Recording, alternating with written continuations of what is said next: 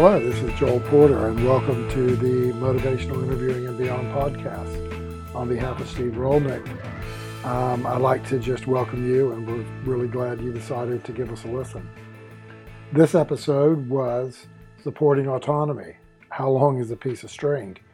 And what we were hoping to do was to take a deep dive into this the idea of autonomy support and how much autonomy should you allow people?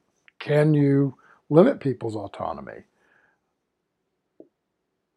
We were joined by three guests from around the world uh, in the areas of uh, corrections, working with young people, and addiction treatment to try to take a deep dive into this and try to get a better understanding of how autonomy support fits in to working with people who quite often feel like they have no autonomy or they are quite fierce about protecting their autonomy. So we hope you enjoy this episode. And as usual, if you have any comments or feedback, please let us know and share it with your colleagues and friends. I'm Steve Rollnick. I'm speaking to you from a wildly unusually hot Cardiff, Wales. Um, I um, have been working with Joel on these webinars, and I hope you have a brilliant time. And really, all I want to say to begin with is um, that we've got a passionate call for action that comes from 6,000 miles away south, that at the end of the webinar we'll be giving life to. But just to line it up for us, we've got the most wonderful community action project in Cape Town that we are supporting with these webinars. And one reason Joel and I don't charge is because we hope you're going to express your largesse that way. And it's a wonderfully named project called the Guardians of the National Treasure, that is children. And the project is based in one of the most deprived and violent townships in Cape Town. More later, but here's a passionate call to kind of uh, channel some energy that way. But I think for now, the energy's got to come from Joel to begin with. Hi, Joel, because you you're thirteen thousand miles away or something ridiculous. Yes, I am. I'm I'm down here in Gold Coast, Australia. Um, it, uh, it's about eleven, a little after eleven o'clock at night. I think with our guests this uh, this on this show, we've covering all the time zones and and looking at the Q and A, we have people from all around the world joining us. So I, am Joel Porter. Um, some of the things that I do is I'm a I'm a clinical psychologist. Um, I'm involved in the motivational interviewing training network world. Um, and um, I think, I've, Steve, I think I, I, met you 19 years ago in Crete. And um, time flies. And so it's just, it's just, um, it's a real treat that we get to share this time together um, every three weeks or so. So I'm looking forward to tonight because we got a, we, I think we have a, a pretty robust group, crew of people joining us. I'd like to introduce um, introduce Russell now. Um, Russell's just joined us. He's he's going to be fielding some questions, and I'll let Russell introduce himself. Hi, thanks, Joe, and thanks, Steve. Yeah, I'm uh, also based here in Cardiff, UK, uh, same place as Steve. Uh, um, I work also as a, well, an occupational psychologist in a, a, large government department here in the UK. I've had an interest in MI for about eight years now, and for the last five years, uh, I've been a member of the Motivational Interview Network of Trainers, uh, what I'll be doing today is looking after some questions that come in the Q and A box. Uh, uh, Stephen, uh, who will join us, will, will explain this in some housekeeping. And at appropriate points in the the the, uh, the webinar, I'll be fielding some some hopefully challenging questions to Joel and Steve and getting them to to work hard. Thanks. All right. Cheers, Russell.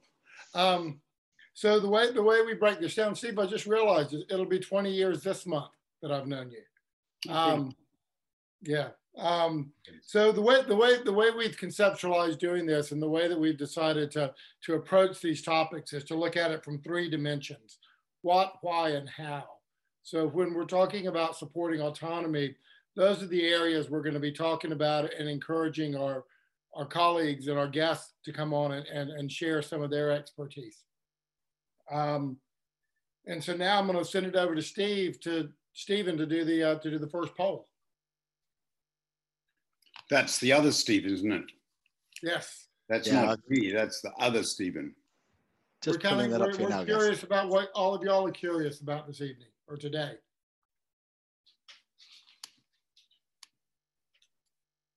So just pick one and then we'll get a total up and we'll see where we go.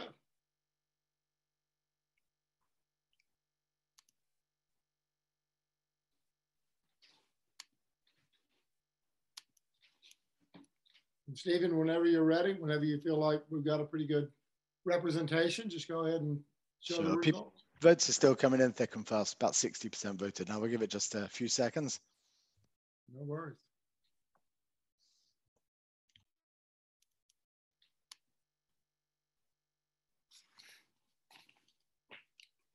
Yeah.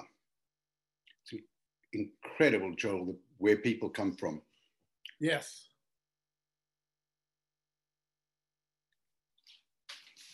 All right. So over half of the folks want to understand more about supporting autonomy. Um, and I, I believe with the, uh, the conversations we're going to have this evening, um, hopefully that will, that will meet some of your, uh, your desire. All right. So Steve, why don't you um, why don't you start off and just talk a little bit about about autonomy and how it fits into the way that you think about working with people and why it was such an important part of motivational interviewing. Yeah, Joel, I kind of definitely hesitated to like look up the word autonomy in the dictionary, let alone kind of put this sort of expert psychologist hat on and say, autonomy is this or this or that. I thought I'd, you know, I'd sort of do just what what you've asked me to do, which is uh, uh, tell you maybe tell you a story and, and give you a sense of where I think autonomy fits into constructive conversation. Um, and I kind of, after I retired, I went through this process of working and writing in education and sport. And I've kind of reached this sort of conclusion, Joel, that, that um, um, it becomes supporting autonomy becomes the, the vehicle for helping someone to learn. It's a very, very powerful ingredient, including from mistakes. And I got to wonder what would happen if you chose not to support autonomy. If you chose to undermine autonomy, you could then ask the question, how's that going to be for someone's journey and, and, and their learning? I'm not going to answer that question, but I did wonder about flipping it over. But I thought I could tell you a story, could I? Yes, please. Rather than go off on some academic thing, I thought I'd tell you a story which comes from um, my close friend and mentor, Andy Williams, from the educational field. And I once turned up at his school and he said, Wow, we've just had quite a serious incident. And I thought I'd tell you what that is. A 15 year old throws a brick through the window of the school janitor's new Jaguar. Okay. Now we have a serious problem. And there's some choices for the people, like the teachers around this kid, about which way to swing the conversations that are going to follow. Okay. And the routine usually is bad behavior, red light, punishment, off you go. And there are questions there about undermining someone's autonomy. And you might say, tough luck. You throw a brick through the window, you take the consequences. Okay, that'll be nice. We can discuss that with some of your guests later. But what about this, what Andy told me? Right, this is what they did instead. He immediately asked the janitor, the janitor's wife, the kid's parents, and anybody else in the immediate vicinity who saw to sit around in a circle with him. And one by one, they were asked to address a series of questions. These were questions like what happened? Everybody answered it.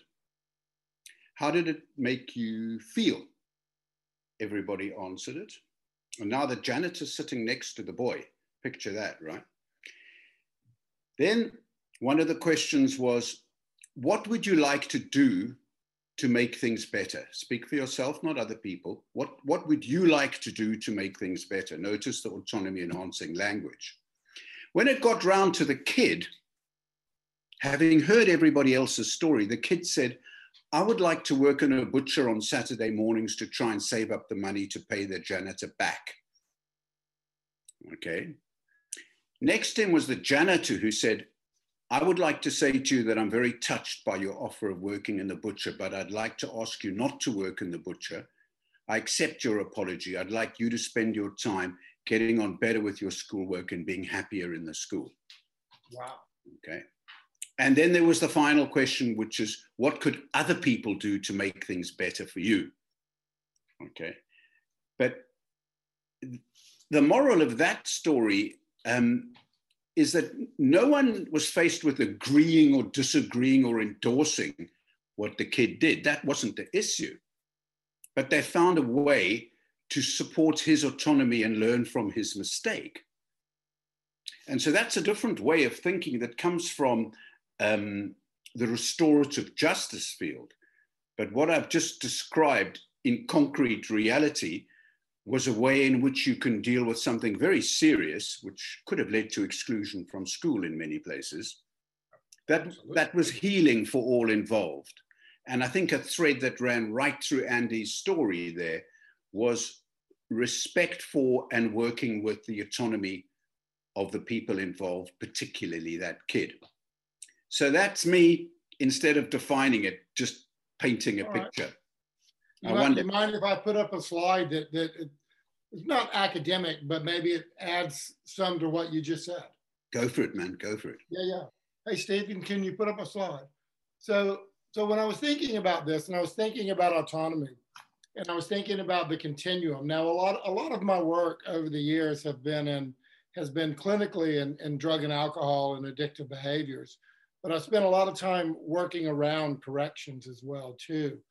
And and I know in self-determination theory, Ryan and Deci talk a lot about autonomy, and they have their own continuum, which is which is incredibly helpful.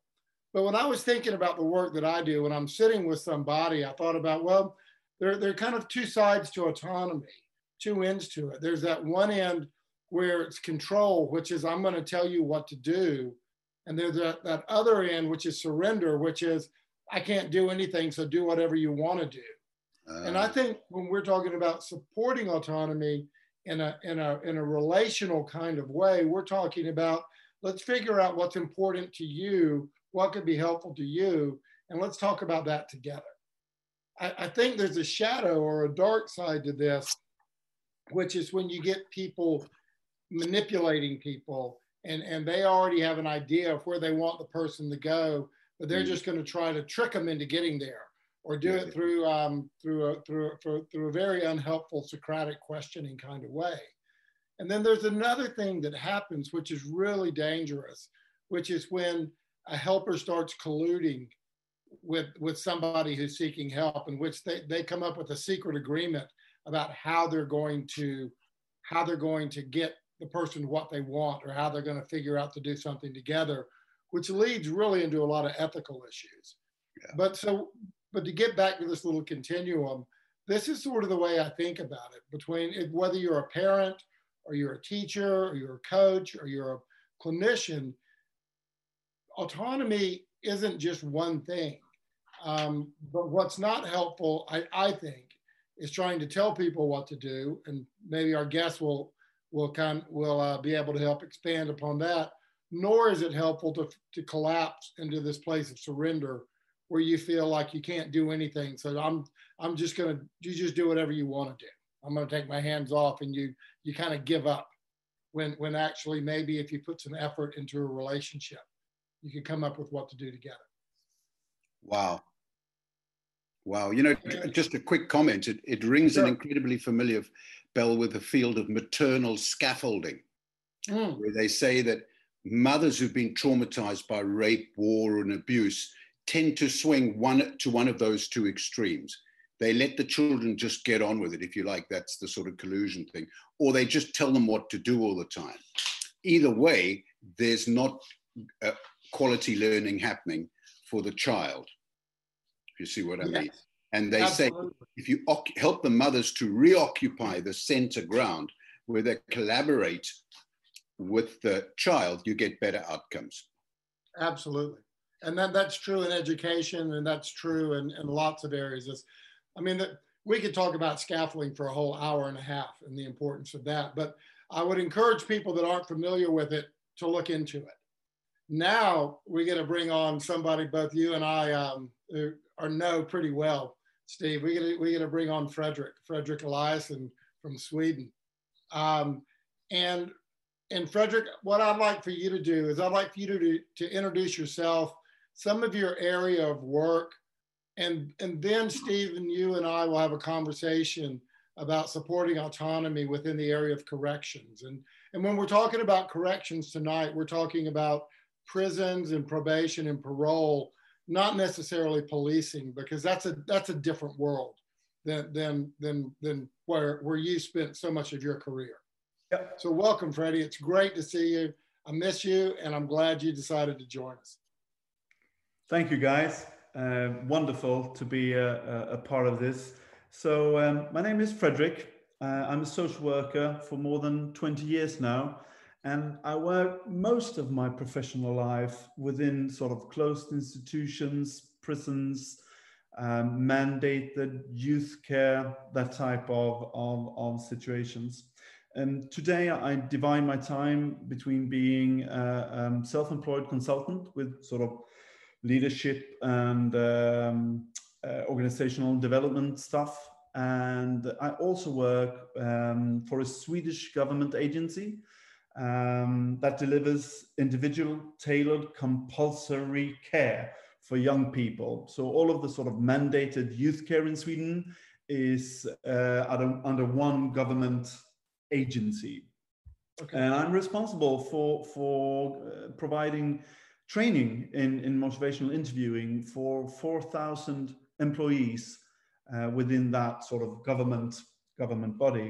So this is this is something that's sort of really close to my heart, uh, and one thing that I feel passionate about is how you can support people's autonomy in situations where a lot of, of their choices and and their ability to have power over their own life is very restricted, it's very limited. So that sort of poses uh, a couple of questions, I guess, on, on how do you support autonomy when there is so much um, control. Uh, mm. Say it's a prison or it's mandated care. There are so many control factors that influence a person's life uh, so that makes autonomy support, in my view, tricky. Yeah. How, how is it tricky? What where where where where are the where are the tricky areas in that? Well, uh, to, to sort of piggyback on on what you both were were um, talking about earlier, within that controlled environment, um, it's so it's it's even more easy because there's so much of the culture of the sort of workplace that goes for control.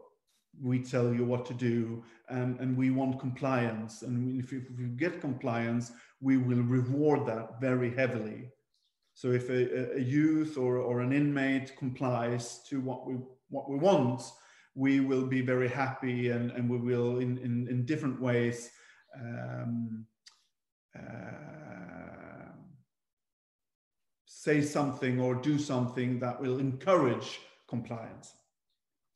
So that's one thing. The, the other thing is that when you try to, as we do in MI, say something about like you're the one that's controlling your life and what you want to do is up to you. And that kind of sort of statements that we that we would say would be autonomy supporting. Um, is, is very tricky in a situation where there is such a power imbalance between the sort of helper and the, and the inmate or the youth. It come it, it, and the environment. So it's very easy to make that kind of statements come true as sarcasm. Yes. So, so yeah so. Go ahead, go ahead, Frederick. Keep going. No, so, so, so, so, when you when you when you train train people to be autonomy supporting in that environment, you need to put quite a lot of time talking about sort of the the, the mindset from which autonomy support comes from. Because if you have a mindset of control and you just sort of teach them the skill of saying, well, it's up to you what you do, and right. they go out and try that, it will often kick back as, are you stupid? I'm in prison. I don't decide anything. You decide everything for me. How can you say it's up? So so, so yeah. that's sort of that's that's my first thing that comes to mind when talking about autonomy support in very restricted environments.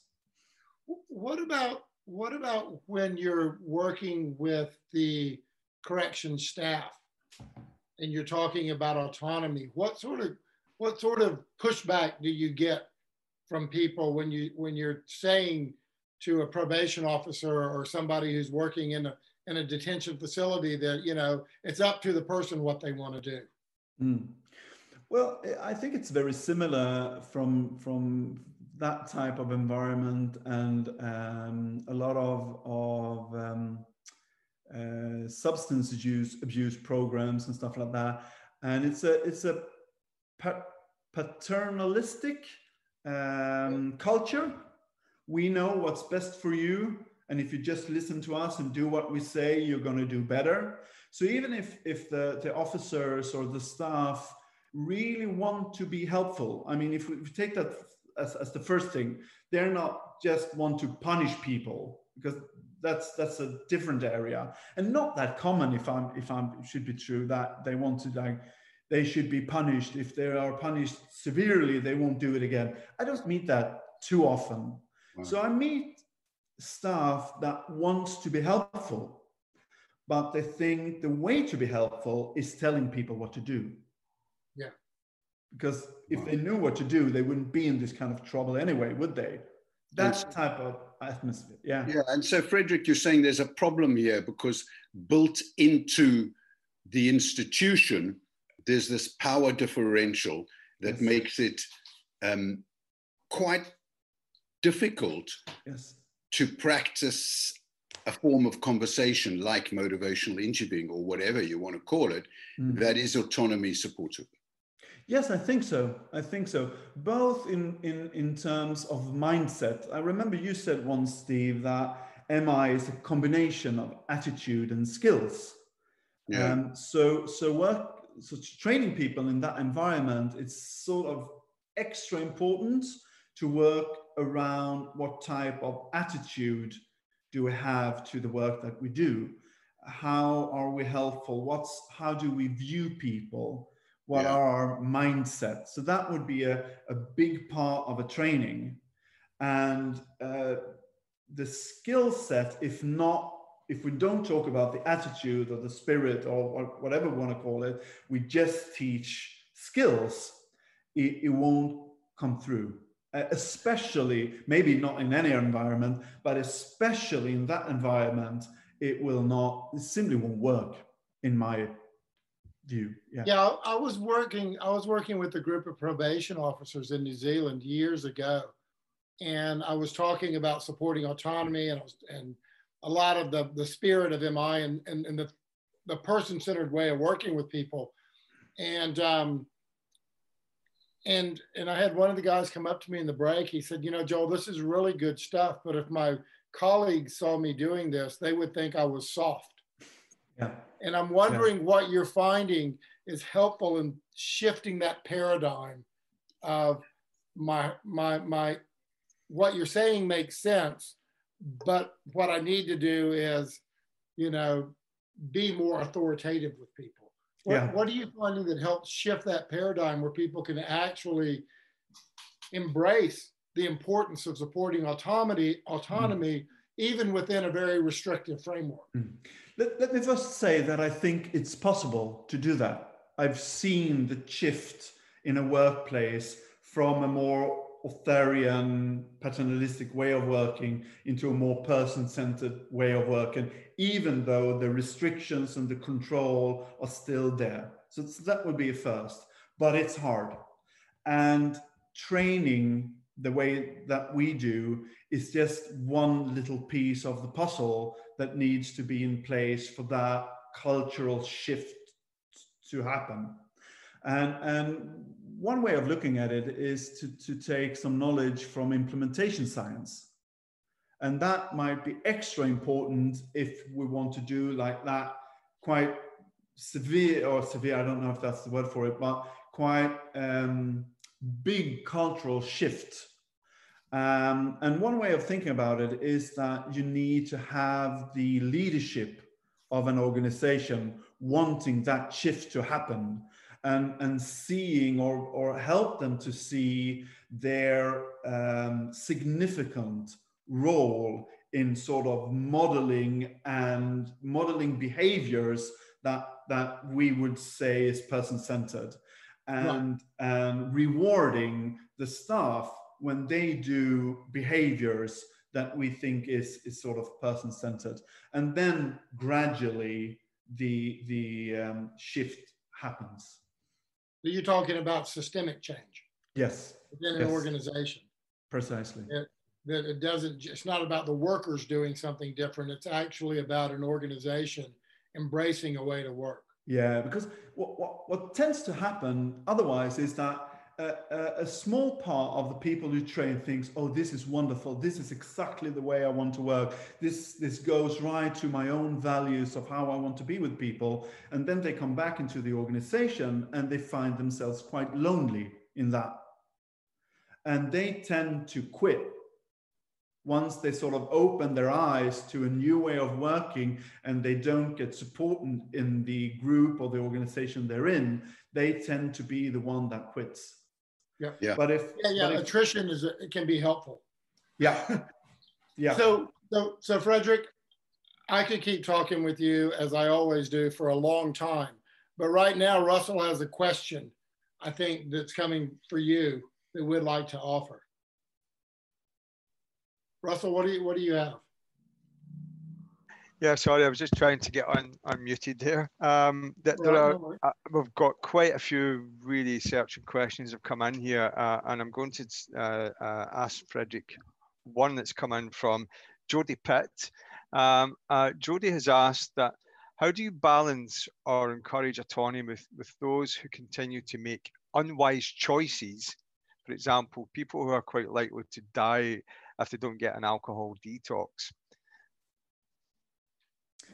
Well, I, I think that that question uh, is is not solely uh, my my area of expertise. I think would say both Joel and, and, and Steve have far more experience than I have um, concerning that questions. But since it was asked to me, I would go back to the offering of information and we have sort of specific ways of, of offering information um, with, with, with motivational interviewing, where we first ask a, a person what are their own thoughts uh, about their drinking and how the drinking affects their health and what they think might be the consequences of their drinking. And then we offer um, information. And then we tell them what, what we think might be uh, a problem or the consequences of their drinking and, and, and try to do that in, in an as neutral uh, way we, we, we can and then ask people to, to, to think about how they receive that information or what, what they would like to, if anything, would like to do with that. Steve? Yeah, yeah. Well, the last webinar, Steve, isn't that what Judith talked about? She talked about, you know, the ask, provide, ask way yeah, of, of, sharing with people to try to engage with them about decisions about themselves in a collaborative way. Mm. Wow, it gets really tricky. There's some, I noticed some incredible questions there, Russell. I don't know how on earth you get to pick them out, but you know, Terri Moyers has asked a question, and then Jess Branches, I know who I happen to know is in Kenya, is asking a really interesting question about people who are kind of effectively traumatized and, and might experience autonomy supporters abandonment. Mm. And I, you know, I've just got a bias, and and I feel like I want to acknowledge it, which is that surely what this points to is whatever the environment, whether it's criminal justice or a sports club or wherever, um, placing high value on engaging with people and forming a relationship with them, which to some degree allows that power differential to kind of even itself out a bit. Then it's there's no way of prescribing how to proceed because as Jess is sort of saying, look, some people will experience autonomy support as abandonment. But you at least start with that sense of collaboration where the power differential has been kind of at least adjusted temporarily. But that's my bias, I must confess, Frederick. Uh, but I've got I've got incredible memories 20, 30 years ago of going through the Swedish criminal justice system with Carl-Åke Farbring and trying to wash MI down over the whole system. Mm. And so, boy, oh boy, do I take to heart what you're saying is that you need leaders who can walk the talk and express the values. You yeah. probably also need some folk down the bottom who are capable of lighting fires that others yes. get attracted to. But yeah. anyway, that's fantasy talk about culture change. I know that's not our primary focus now. But but you you you'll find yourself there if you want to make those like big changes within within organization. And if I could just sort of again piggyback on what what, what you were saying, Stephen, and, and and in a in a an environment where a lot of choice is is taken away from people, that if you if you want to be helpful to someone, I would say that there are two things that you would like to accomplish as as a helper, sort of before thinking about uh, autonomous support or saying things like, you know, what you do with your circumstances is up to you and stuff like that. And, and the first thing is that the people, the, the person that you want to help feels understood by you. That would be my go-to thing. That would be the first thing. And we have some some some skills practice for that within sort of MI and, and client-centered therapy and stuff like that. So that would be the first one to, to, to, to get a sense that you get it, all of that frustration, all of that anger, maybe, all of that loss of hope that someone that find themselves in those circumstances experience to meet someone that that gives you a sense of of getting that horrible situation that you find yourself in would be like paramount. And and the other thing would be that the person you are meeting feels accepted and valued as a human being by you. And if you manage those two, I think most of it is, is sort of done. I think those are like the. Yeah, and I'm smiling because I, I know there are lots of colleagues from the field of sport tuned into this webinar, and you could have been describing a sports environment. So Hey, Frederick, we're going to bring you back at the roundtable. Um, we this is this is great. Thanks for joining us. Um, we, we, are bringing Margot Bristow on next to talk about working with young people and around autonomy. Um, so we're going to come back, and so you're going to be able to, to share some more. Um, thank you so much, man. I really appreciate you taking the time out of your day to hang out with Steve and I and, and, and share your experience. Honored to be here. Points that you just said are pivotal, absolutely pivotal. Thanks. All right. So, so with that, we're gonna we're gonna bid farewell to to Frederick for just a, a little while. He'll be back, and now we're going to bring on um, another another person that Steve and I both know from Chicago in the USA, uh, Margot Bristow, who is a um, who's a who's a who is a um, quite an amazing person in and of herself. Um, but in regards to working with young people, she's dedicated a lot of her career and um, helping young people and their families overcome a lot of difficult and tricky situations. So, Margot, hello. Good morning. How are y'all? It is morning here, by the way, bright and early. Yes, it is. We're, we're covering the we're covering the whole time zone tonight. Yeah. Um, so Margot, would you like to just introduce yourself a little bit and then we'll we'll start talking. Absolutely. Um, I have been part of the uh, Motivational Interviewing Network of Trainers for 13 years. I figured out this morning, I felt, oh, I thought I was a youngie, and I'm not. Um, I have been in the mental health field, criminal justice, child welfare field, um, gambling, and process addictions. I know it's all over the place um, for about 35 years. Um, and at this point, um, my focus is, has been youth and youth and youth and youth. I'm not a classic kind of therapist in that when I'm working with kids, I don't work with them alone. I won't work with them in isolation. I will work with them with parents, but the kids run the show. Um, with my, I, I got into working with youth in trial and error. When I was working at a hospital, I was told, you're too young to work with adults. You look too young. And this is when I was 20 years old. And they said, adults will not respect you. So go work with the kids. Um, and so this was back in the 80s. And I decided, okay, I'll work with the kids and I'll do what the kids do. And so I sat on the floors and had sessions and talked to kids on the floors. We'd go for walks, we'd go to the gym, we would, wherever they wanted to meet, that's where I met. And it felt like at that point that I was really trying to um, work in a way that felt natural and normal and not with without any pretense and that's been my focus throughout my career is that as soon as i start trying to be expert adult and have that i'm going to fix you and i'm going to use psychobabble i lose my kids um, and I know I probably didn't introduce myself well there, but that's okay.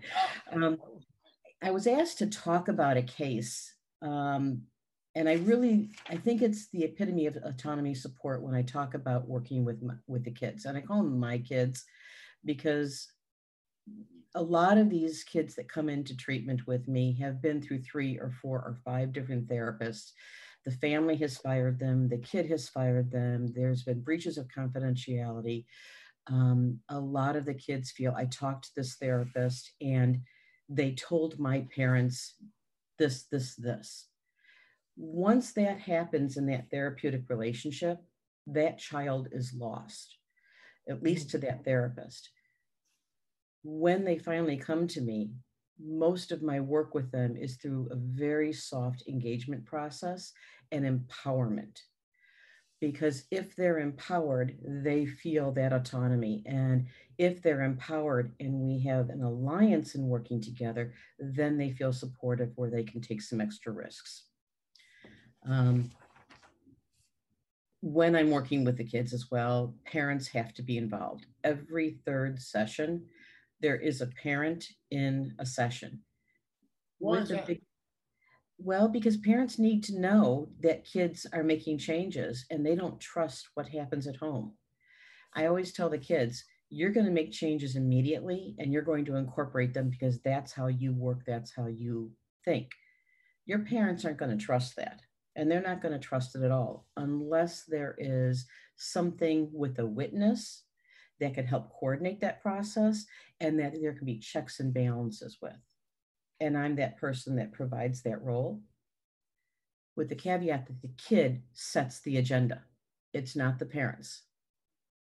Oh, well, I, imagine that can create some issues in the therapy when the parent's agenda is this and the kid's agenda is this, particularly around substance use.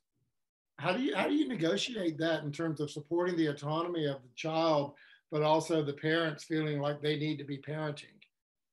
Well, that's the very first session. Um, when I meet with the families and the kids, the very first session, I tell them I'm a harm reductionist. I'm not an abstinence based therapist. And if they're expecting abstinence, they're not going to get it in the therapy with me. And then I tell the kid if your parents are expecting abstinence, just know there are consequences to that behavior. And so, what consequences are you willing to adopt and take on, and which ones are you not willing to take on? If it becomes too uncomfortable for you with those consequences, then let's look at modifying your behavior or stopping and see what happens. Okay. And oftentimes, my kids select abstinence within three to six months of starting treatment. Okay. Well, I, don't, I don't want to derail your, the case you're about to talk about, but you really piqued my interest with a couple of those things. I have been working with this young man off and on for about four years. And I mean off and on. He only comes when he feels he needs to have refreshers or he just needs to navigate another stage of life.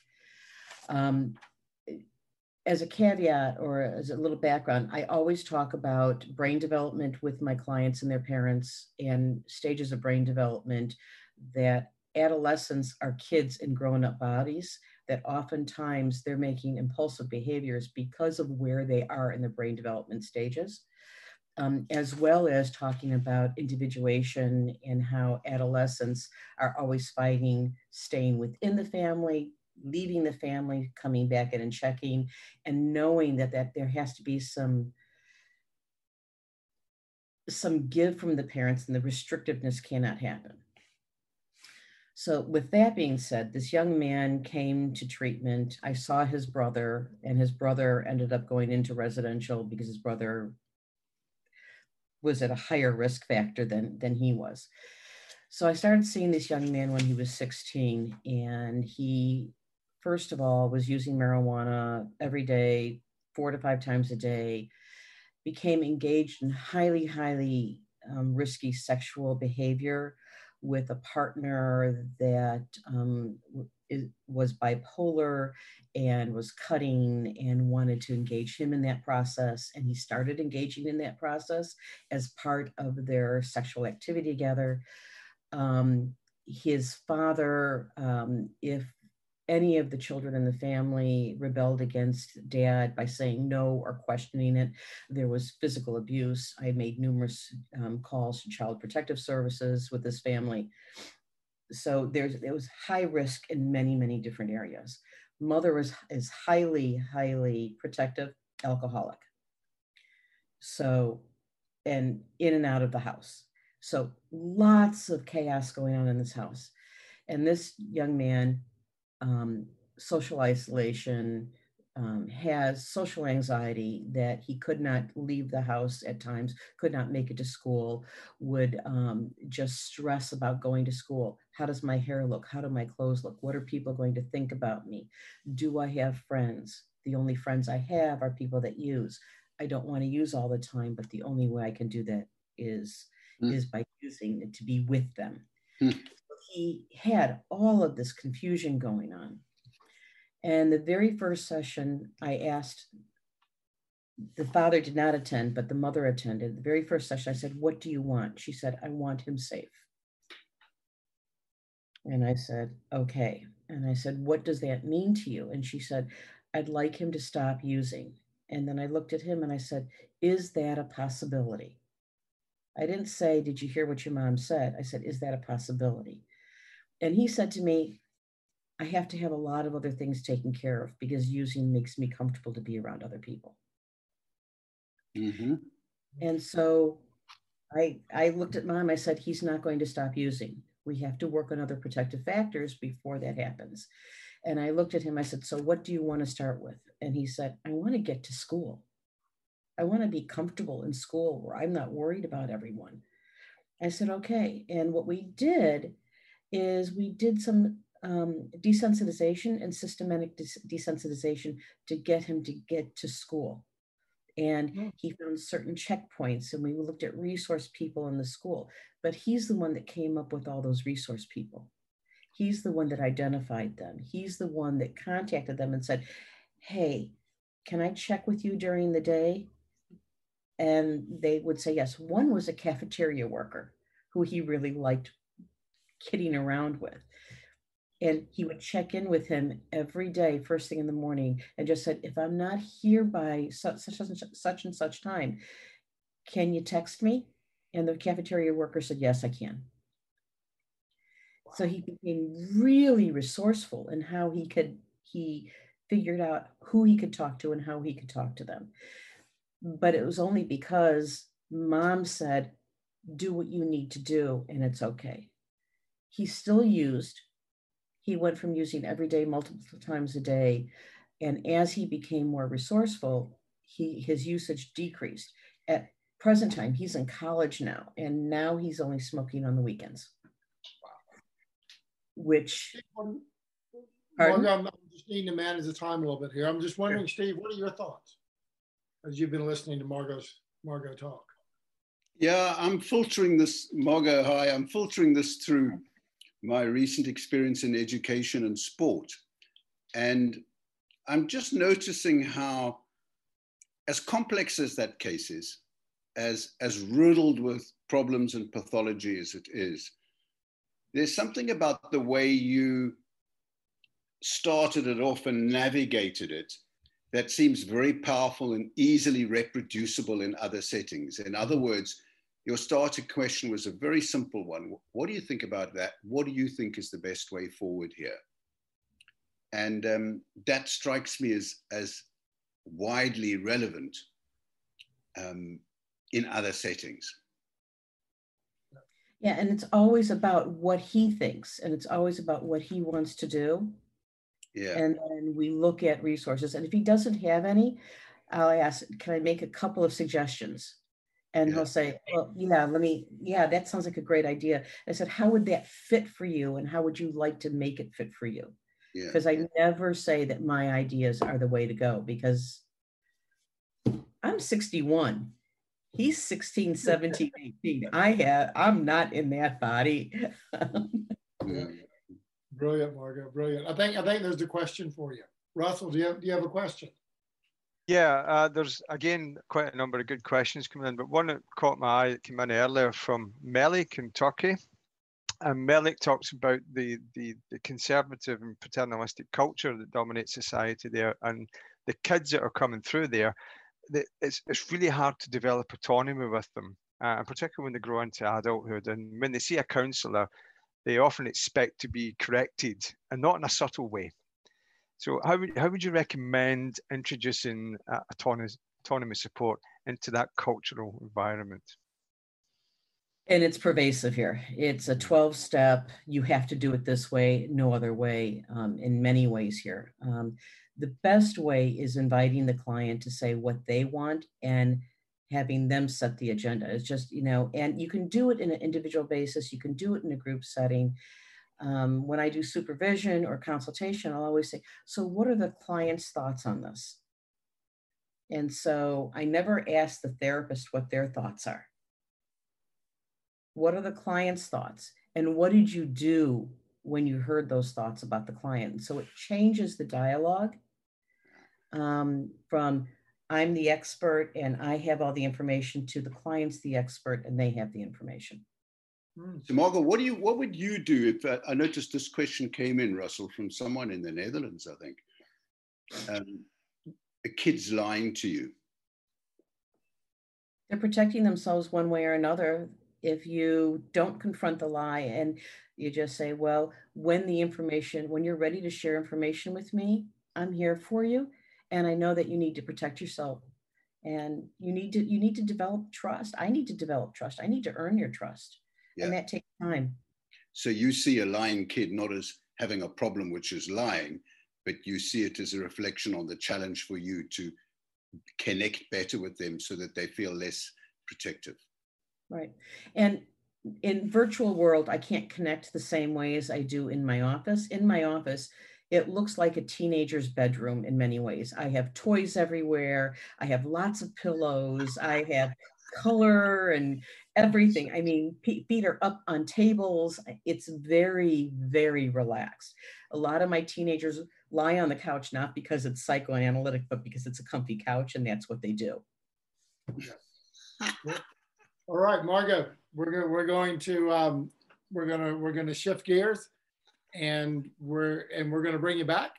All right. Thank We- you. Hey, thank you, thank you for donating your time and and hanging out with us. Um, you know, it's a real treat. And again, these are really rich areas that we're talking about: corrections and adolescents and families, and we could go on and on. Um, and hopefully, people are getting some ideas about what they can do and, and the way they think about things. Um, and that's always a treat. Thank you so much, Margot. We'll see you in a little bit. See you soon. All right, we have a second poll. Um, and if Stephen can bring that up, that'd be great.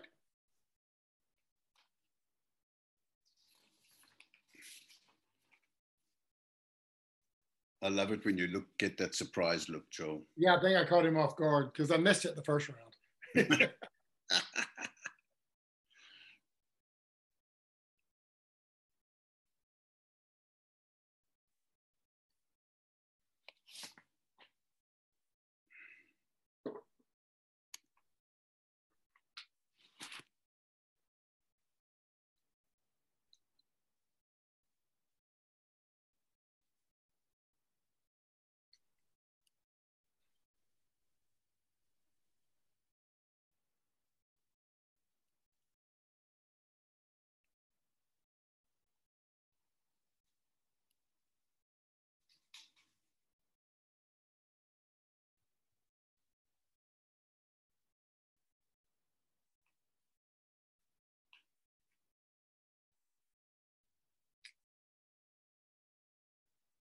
be interested to see how this one polls up.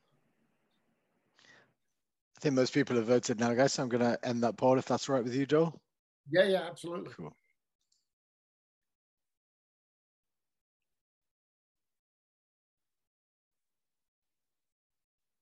Makes sense to me.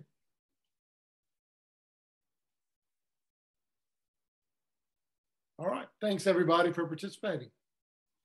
Well, now we have a short video we'd like to show. Before we bring on our next guest, Brendan Murphy from Claremorris, Ireland.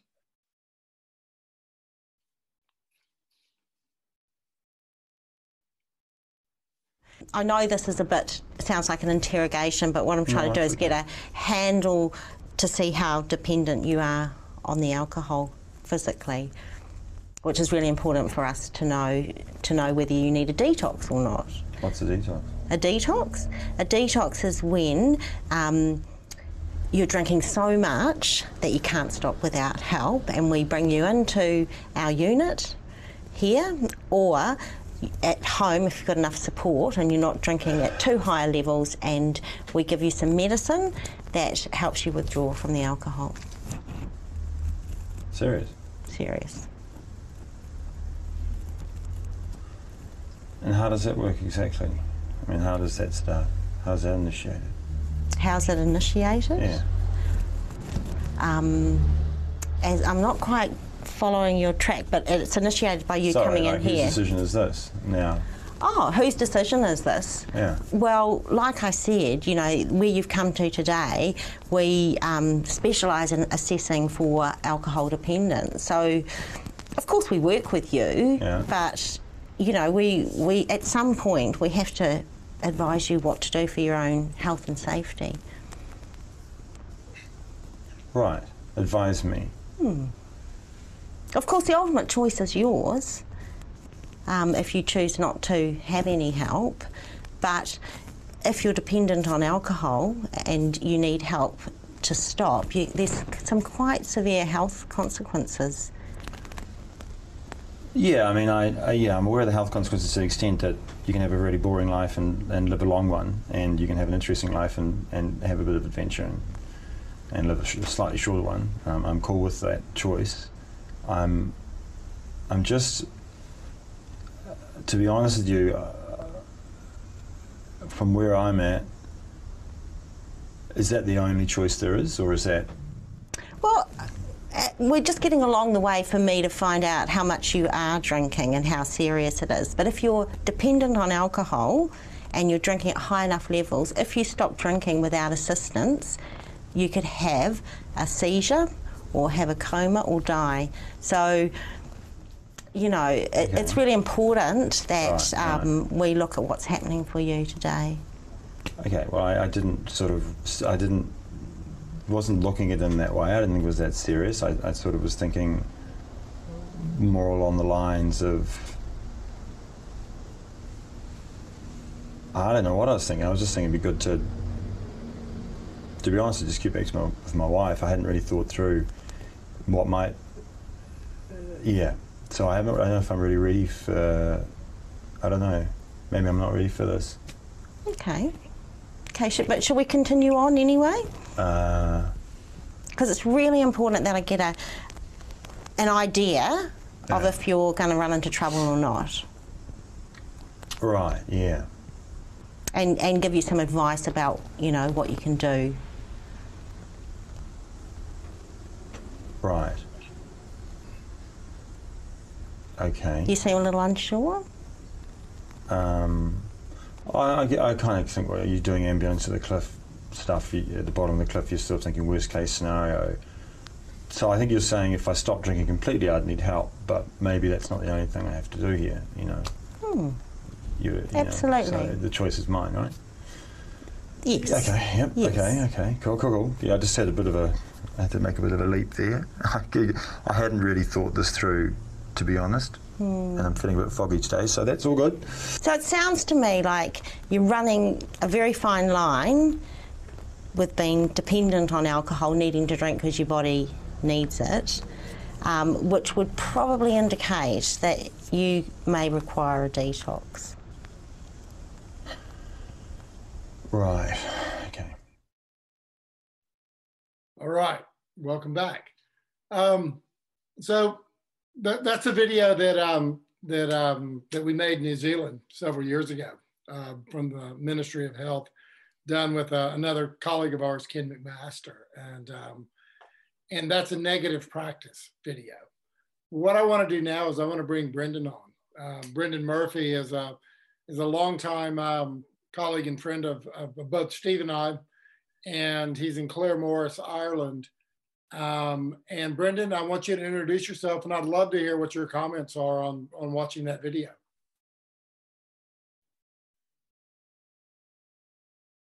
Hi guys, can you hear me and see me okay at that now? Yeah? Good. Good, great. Uh, I was I was just smiling my head off when I saw that, Joel, because I hadn't seen it in maybe I don't know five or six years at least. But I love it. It's just it's so good that you know she's she's telling this guy what he needs to do and all of that, and he's like going, seriously? it's like there's just some lovely moments in it like that. Yeah.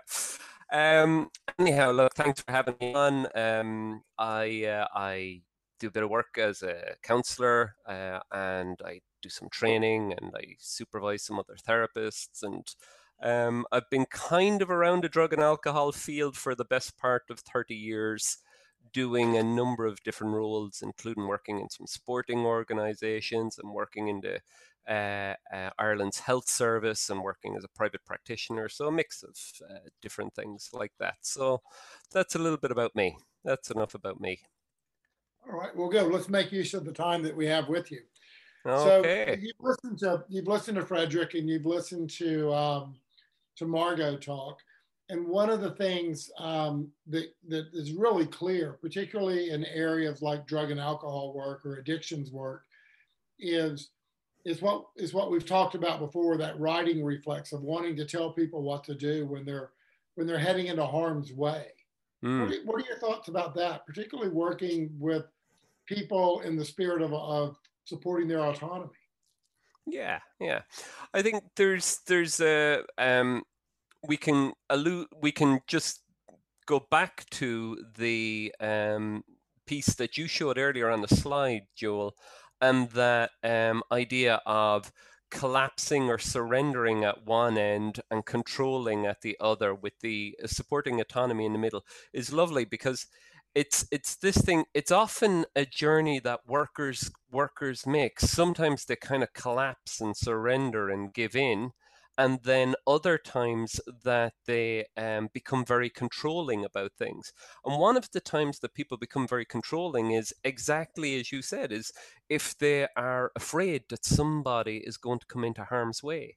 So that if you're working with a person who's behavior uh, that there's maybe self-harming behaviors or potentially around suicide or that their drug use is really really extreme and harmful and dangerous to them that it just triggers this thing in us to stop supporting them and start moving towards controlling them um, and at other times you know where we can we can just go the other way where we can surrender we can kind of give up or give in and allow people to kind of go well it's up to you whatever way that you want to do it. Um, so that's a it, it's not just the kind of the client that moves up and down that it's the therapist or it's the worker as well who's going along that. And, and how do you, how do you negotiate that? Particularly when you're working with a client who who's who's at risk. Mm, mm. Well, there's a couple of things that that's um, really important that Frederick and Margot and yourself and Steve have already alluded to. But one of the things is you've got to be able to first of all kind of make that connection with people about that where they feel like you get them, they feel like you understand them, and it's not. This is not about agreeing or disagreeing control or surrender. This is about a sense of of a felt experience about uh, that that this person gets me in some way. And one of the ways I think that's that's really helpful around doing that is just to pay attention to the emotion behind what it is that they're doing.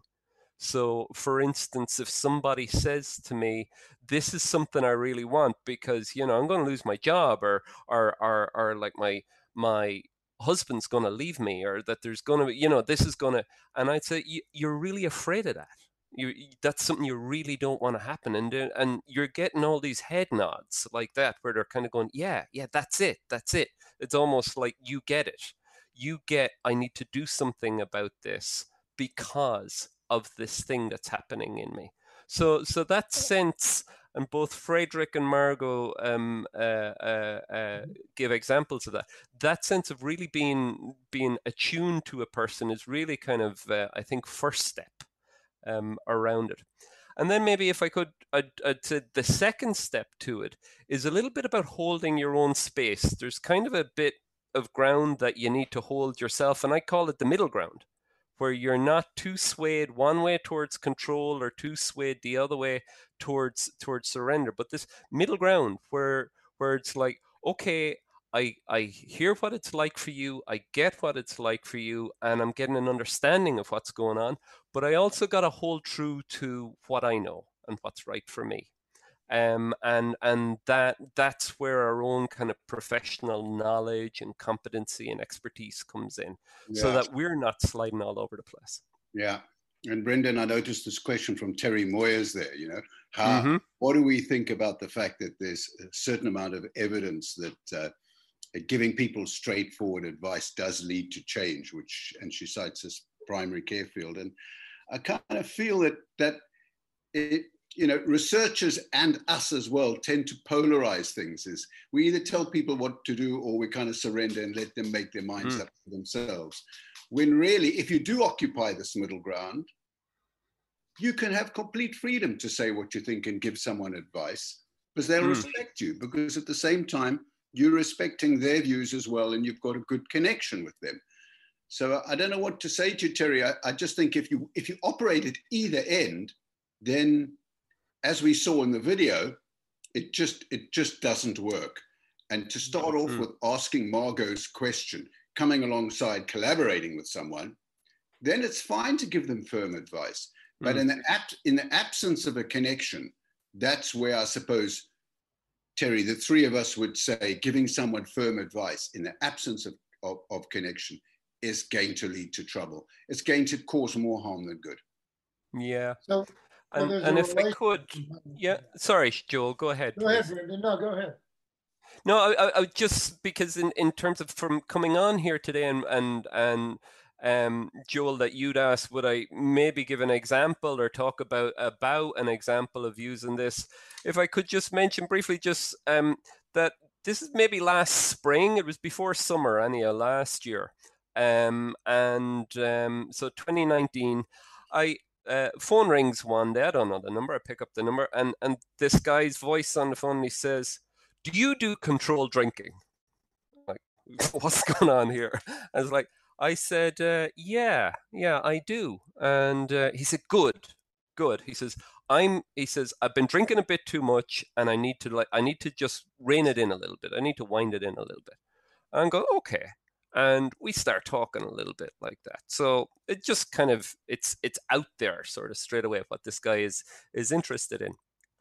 So we agreed to meet and we uh, i find out he's he's a professional guy he's in his 40s he's got three children he's married um, he's um, uh, but as it turns out he's got quite a significant history of drinking and he's also had he's he's been to see a couple of other therapists in a while and he's had a he's completed a six week program in a residential facility as well um, and a couple of years ago and the most he's managed in terms of abstinence has been about three months um, period short periods of two or three months.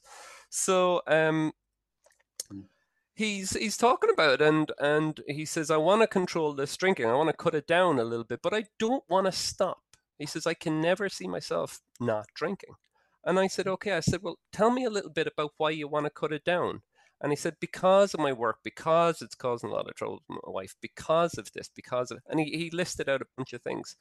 So what i said to him then is look that makes a lot of sense to me what you're saying you're doing it too much. You want to keep doing it, but you want it less. You want less of these problems, less of this pain, less of this struggle in your life. You want that.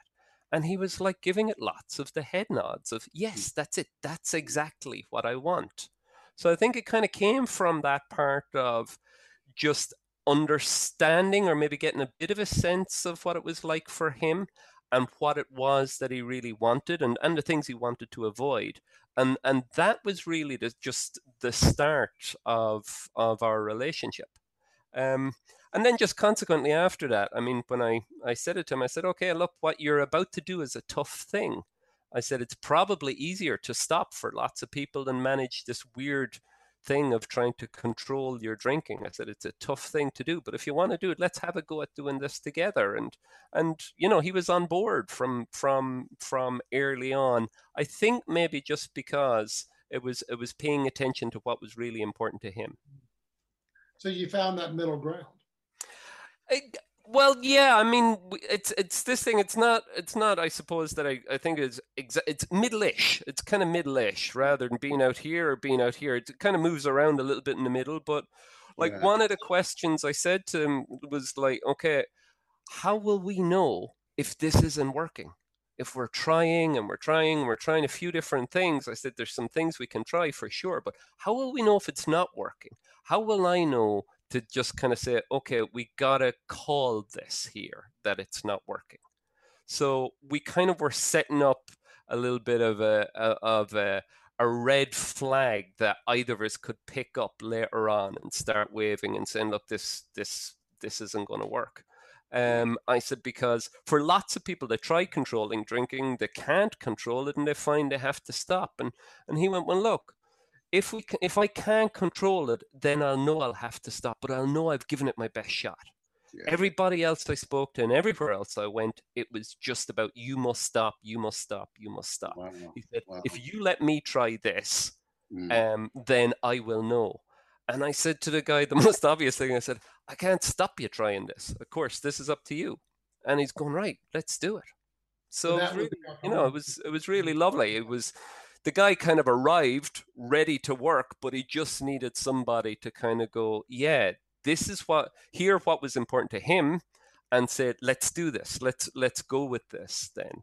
But but not whatever you want. Let's go with this, but let's actually put a bit of a boundary around it. But, but contain it in some way. Yeah, contain it. You Yeah. know, No, I, I, want to do a couple things before we shift and move into the roundtable. One is uh, I was thinking about Terri's question, which is, you know, with, why don't you just tell people what to do? There's some evidence behind it. And, and my guess would be that there is a, I wouldn't know what percentage of people who find themselves in a, in a situation where they need that kind of advice. But for those people, if you tell them what to do and they do it, that's great the the the reality is a lot of people get told what to do and they don't do it and they get quite stuck. And so there i think it's good to have something else to offer than just advice um, and just more advice and more firm and more stern advice. Um, because we know that just persuading people with logic doesn't actually create behavior change with the with with specific groups of people. Um, Steve, I want to pass it over to you just to kind of pull this conversation with Brendan together to summarize it or comment how you want. And then Yeah, I you- think send it over to Russell for a question. Yeah, then I'll hand it over to Russell. You know, Brendan, when I listened to you and indeed to Margot and, and, and Frederick as well, actually, if I think about like what is it that you that you did and said that was key, you know, they're they they're very thoughtful opening questions, you know, often about what is it that you really want and, and, and listening to what someone says and how they feel about it. Now, if I could wave a magic wand, it, it, you know, we could look at you and Margot and Frederick and say, oh, well, you're specialists. But, but you know, I spoke to an international elite athlete this morning, and he was telling me about his experience in a particular club. And he says, the thing is, they often used to tell me what to do with my technique without finding out what I thought. Now, that's not giving advice, that's just dumping. You know, it's not skillful advice giving, it's just dumping. And he, he said, otherwise, I went through like the last year and nobody nobody came to me and said, how do you think I can improve my whatever it is? I don't want to reveal the name uh, or the sport. But you see what I mean? He was what he was saying was his experience was that they people did everything but ask the simple questions that you, Frederick, and Margot have clarified. And I, I kind of personally feel this doesn't have to be the terrain of, of psychotherapists and counselors. This is some this is actually what you're doing. It's very skillful. It's remarkably skillful, but it's very simple as well. Mm-hmm. Anyway, that's I, Can I just come in on one thing, Steve, yeah. which hopefully kind of I think it does, I think, chime with what you're saying, but maybe is even more clarifying for people. When anyone is having a conversation with somebody about supporting autonomy, this uh, autonomy support that we're talking about, we can just reduce this down a bit or simplify it a little bit to say what we're doing is we're just being honest that the person I was speaking about, he could go drinking if he want drink as much or as little. He had the consequences to deal with that. Your athlete, he he can do what he wants and and and figure stuff out for himself anyway. When we talk about supporting autonomy, we're just being honest with people by saying actually this actually is entirely up to you. And and if we're doing anything, we're really de technologicalizing it, if that could be a word in any But we're just really making it quite simple and saying, look, this this is actually over to you, and and I get why why it's why it's difficult for you now, and and I'm I'm here if I can in some way I'll help. So it's it's really just kind of being honest about what's going on. It is up to them always. And I think that's a, a wonderful place to jump into a question, Brendan. And I agree. Sure. It is about being honest and, and realistic. Mm. Accepting reality is, is a big part of supporting yeah. autonomy. So, Russell, what do you got? Yeah, uh, there's one question quickly uh, that, that came in. It was it's a follow on from Steve's earlier response to Terri, and also what uh, Brendan was saying about working in the middle. It's come from Evelyn van der Haar, and she'd asked that does what you're saying mean that autonomy in the middle is both autonomy for the trainer or therapist and the client, uh, does it free the both of them up to work together?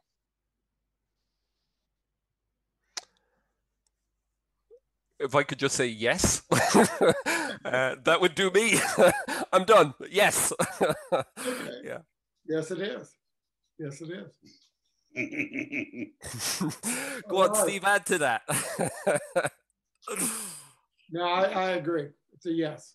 So so I think at, I think at this point we're going to um, shift to the roundtable, aren't we? Um, let me consult my handy um, my handy guide. Yeah, we're going to bring Margot and we're going to bring um, Freddie back, and we're going to all have a conversation. And here's what I would like to start with: um, Margot and and Frederick, since um, and then and then Brendan last. If you have any comments on what you've heard, or any reflections on what you've heard from our from our friends and colleagues that you'd just like to uh, to share with everybody, then we'll go into questions from Russell. Yeah, I have. Um, I had a visceral reaction to this last one because it felt it, it just was right in the pit of my stomach. It was like, yes, this is it. And it's more of what I heard, and this is the what I've heard throughout this is accepting the your client or the person you're working with their reality and your reality has nothing to do with it. It's removing me out of this, out of what we're doing. Um, and I think that's core of what I've heard all day today is removing me and being there for the person we're working with. And to be in the middle with them means having them take the lead, but also helping guide them through the process so there's this beautiful partnership that happens. Totally. Pleasure. Well, I, what I might want to sort of add to it is this first the um, uh, that I sort of agree with a lot of things that's been said, and just to to add from from the environment that I usually work, um, which is sort of very uh, constricted. Um, I've heard people or, or staff um, trying to I wouldn't say support autonomy, but to say you're responsible for your own life, and the mess you're in is is your own fault. Yeah. Especially when the, the, the client or the inmate gives voice to their frustrations. Mm-hmm. And they would say, well, it's your responsibility, and what you do with your time here is, is up to you. You could mess it up or you can comply. It's up to you. And send with a tone of voice that's um, from an upward position. Condescending. Yes, that's. I don't know English good enough to know what that, that means. but that's the word that came to me, Frederick. Oh, okay. Sorry, it's not my native tongue. um, so the thing that I that I sort of come back to is the is the mindset of of wanting to be helpful and, and, and sort of seeing the other person as having expertise as well. So we have some expertise from our professions and our experience and have meeting um, with a lot of, of, of, patients or clients, but they have expertise about themselves, their choices, the way they want to do things, what has worked and what has not worked. And it's, it's supporting autonomy is a, is a way of honoring that expertise. Mm. And, and sort of the skill of doing that um, especially in, if there is an, an, uh, um, a clear power Im imbalance, is to mind your sort of tone of voice. And I, and I read in a, in, a, in a book from, from Bill Miller about listening well. And it said, mind the music in your voice and not just the words. And I thought that sort of sums it up pretty well especially when supporting autonomy in restricted um, uh, areas, is mm-hmm. that you need to come across as someone who cares. Absolutely. Absolutely. Yeah, uh, you know, my, my experience has been that sometimes no matter what um, other people do with, to, or for a client, they're still going to do what they're going to do they're going to make their own choices based on what's important to them at that point in time. Yeah, great point. Brendan, now that you've been able to catch your breath, is there any? any yeah, just I mean, um, that it's it's a point quite related to uh, what Frederick was saying there. That when we're talking about autonomy to support, because we've we've mentioned a n- number of things today um, about what you can say to people and stuff like that. But it's so much more than this thing about words. And Frederick's point, who, you know, I mean, yeah, Frederick saying English is not my first language, and yet wow. he makes these amazing uh, wow. uh, statements. Absolutely. And I think, you know, because uh, I love this guy like a brother. I know he has five or six other languages. So, you know, don't worry about the fact we might not get every word that you say, friend. but when he says that and he just draws draws the attention my attention back to um, it's not just about the words that you say um, because you can you know you can he, he said it so well earlier on as well. You can say all of the right words, but in the bigger picture of in a corrections facility, telling people you have uh, you're in charge of yourself is uh, is patently untrue because they're not in charge of so many things uh, in their environment.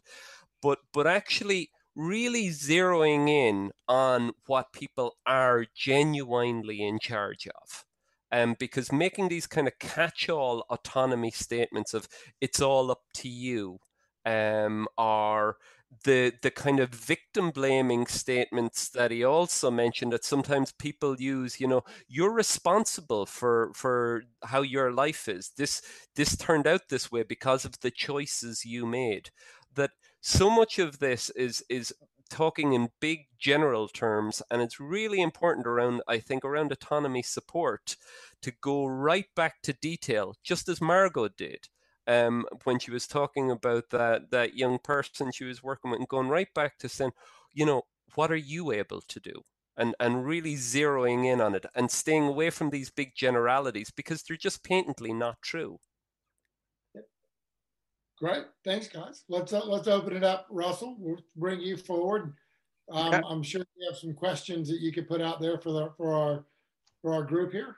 Yeah, there's a couple of really good ones. Uh, one that came in earlier on in the webinar. It's from Dave Rosengren, and David asked, uh, uh, I guess for all the panel, what can you say about how uh, what you mean by autonomy support differs from what is meant by independence? Whoever wants to take a take a swipe at that, go ahead.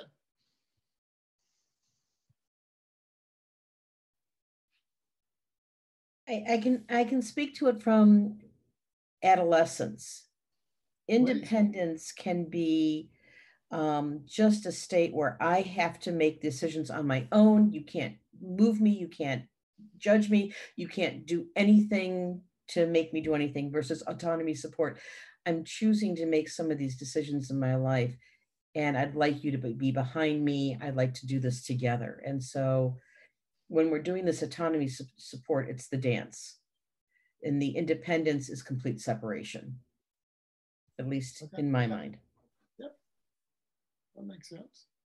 Yeah, I go along with that, and something something I think very very close to what you're saying, Margot, is is that when it comes to independence, you are you're almost kind of going it alone, and to hell with it, I'll put up with the consequences, um, and I can do that, and to a large extent that's true. That's that's the the honesty and the truth and the reality we were talking about that people can.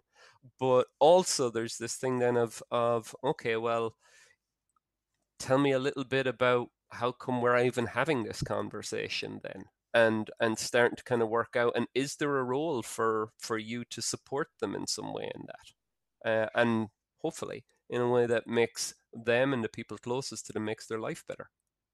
And if I can add on to that, independence is um, sometimes very lonely and isolating, where autonomy support is very empowering. mm. beautiful. Lovely Yeah, and I can't help thinking about a personal situation I'm into in at the moment, which is I've got this new little puppy, and I, I, I kind of can empathize with what mothers feel like. Kind of, I'm wildly out of control. I'm distressed. I'm frustrated.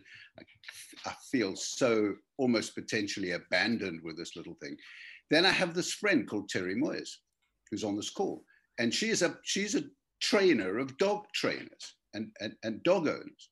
So, you know, knowing that I've got a good connection with Terri, let's just assume that I've got a good friendship with Terri, it's no problem at all for Terri to give me advice.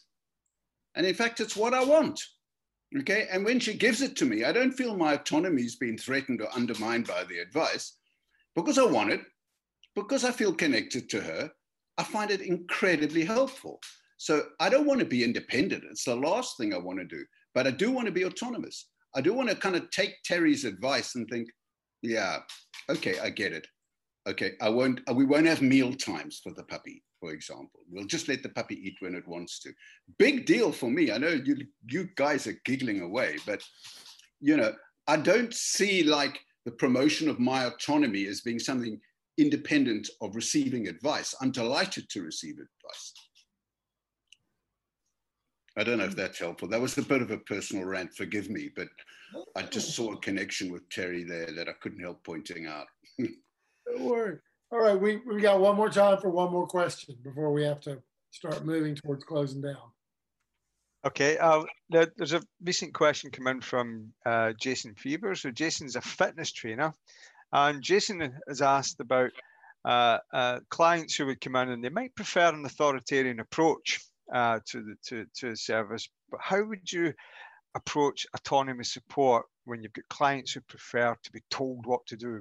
How, would- how would you how would you blend the two together? Give an example. part of that would be for me, I'm going to jump right in, would be a little bit of a balancing act in, in terms of the world of, of personal training and people wanting to, to kind of get to reach fitness goals would be that, that if that's working well and the way and the, the approach you're, the more directive approach you're taking isn't one that has the potential to make them feel worse about their situation, and you have what Steve and everybody's been talking about a relationship that can hold that kind of direct um, encouragement or pushing people to to go beyond what they believe they can go beyond, then I then I would I would say keep doing it. But what happens is, in my experience in working with personal trainers, is that's the only trick they have up their sleeve, and they lose a lot of people because they because they don't want to get bossed around. And so then I think what you have to do is you have to be able to on a, on a kind of almost an intuitive level or, or a feedback level of what you're getting from your conversations with people, be able to gauge and calibrate how much how much assertion or how much pushing you can do without bringing them into the conversation. Uh, I think the the the MI in sport um, webinar that Steve and I did, we, we touched on some of this. I think some of the coaches there really had some good insights into that. And, I, and I'd encourage you to go back and take a look at that. If I might add to that, I think it also taps into that sort of wider discussions about um, giving advice or a more uh, directive style. And uh, from research, it seems that the sort of MI approach um, has a bigger impact or better outcome for um, what we call marginalized groups. So, so people that are used to being told from an upward down perspective what they should or shouldn't do, um, and maybe have had that from, from, from an early age, um, they are in a state of defensiveness around their own autonomy.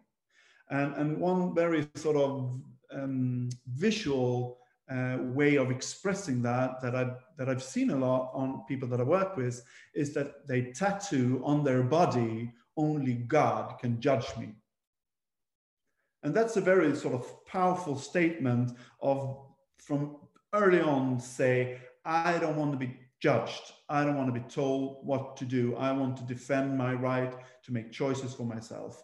And, and what you talked about, sort of the independence, is that it's also a very lonely place to be. Yes. And, and what I have found is that the, the autonomy support and the coming alongside um, is a very sought after relationships for people who are defending uh, their autonomy. Yes. Yeah. No, I, I've worked with a lot of people in alcohol and drug who felt like what they needed was a, they would say, what I need you to do is give me a swift kick up my backside to make me, to make me do this. But that's not actually what they needed because that's what they've been getting their whole life. Um, they needed somebody to have a different approach, more along the lines that, that everybody has, has um, highlighted this evening. Now, with that, I'm very aware of the time and we have um, we have a couple of other things on our our menu to get across. Uh, on be um, I guess on behalf of Steve and, and myself, uh, Margot, Brendan, Frederick, thank you so much for donating your time um, and and and having this conversation with us. Um, clearly, it could go on and on and on, and and and in some arenas and, and different times in different places it will, but um, it's greatly appreciated. Um, and any questions that come through, we'll try to get them to you um, so you can answer directly. Great. Thanks very much. Lovely to see you all, and thank you for, Thanks for having me. No. Okay. Um, Steve, why don't you um, why don't you go ahead and take us out?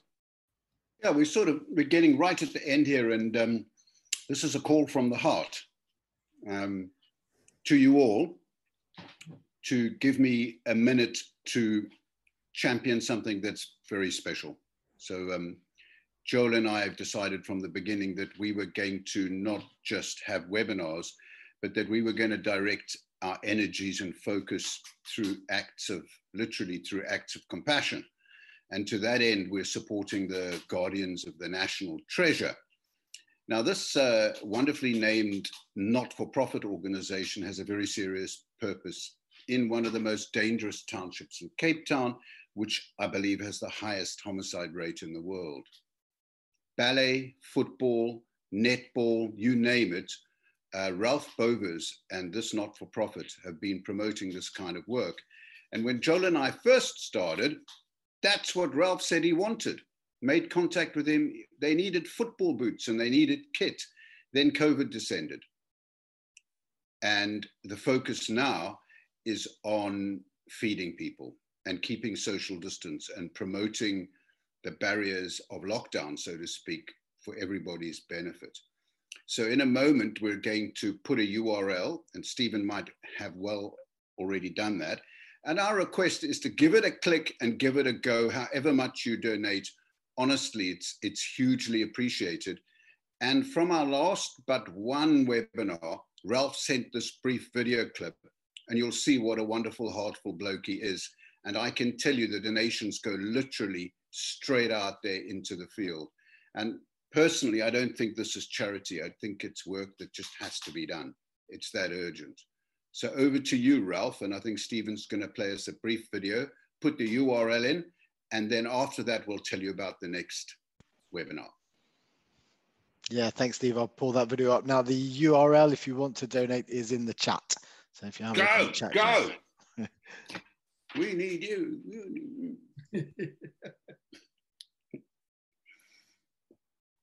Ralph sent me this on a WhatsApp, I believe. Yeah, this is the one. Hi, good day from Cape Town. I'm Ralph Bowers, the founder of the Guardians of the National Treasure here in South Africa. I'd like to thank MI and Beyond for your generous donations. Without your help, the work we do here in the community would be impossible. With the funds we receive, we'll be buying two non-tac thermal tonometers. We'll be buying masks, sanitizer, gloves, so we can still support the community in terms of the safety, the social distancing will be looked at, um, informing people how to um, wash their hands. So thank you very much. And besides that, we will also then be feeding the kids and the families that need the support from us. So I'd like to thank you very, very much. And Professor Rollnick, thank you so much for all your help. That's one really beautiful man. And I can tell you that what started off as feeding the kids is now feeding everyone. 3,000 meals a day is what Ralph and his volunteers are putting together. So there you go, guys. Um, um, that's Guardians of the National Treasure, and we appreciate whatever it is you can do. Joel, just before we say goodbye, the next webinar is on the 15th of, of July, and guess what?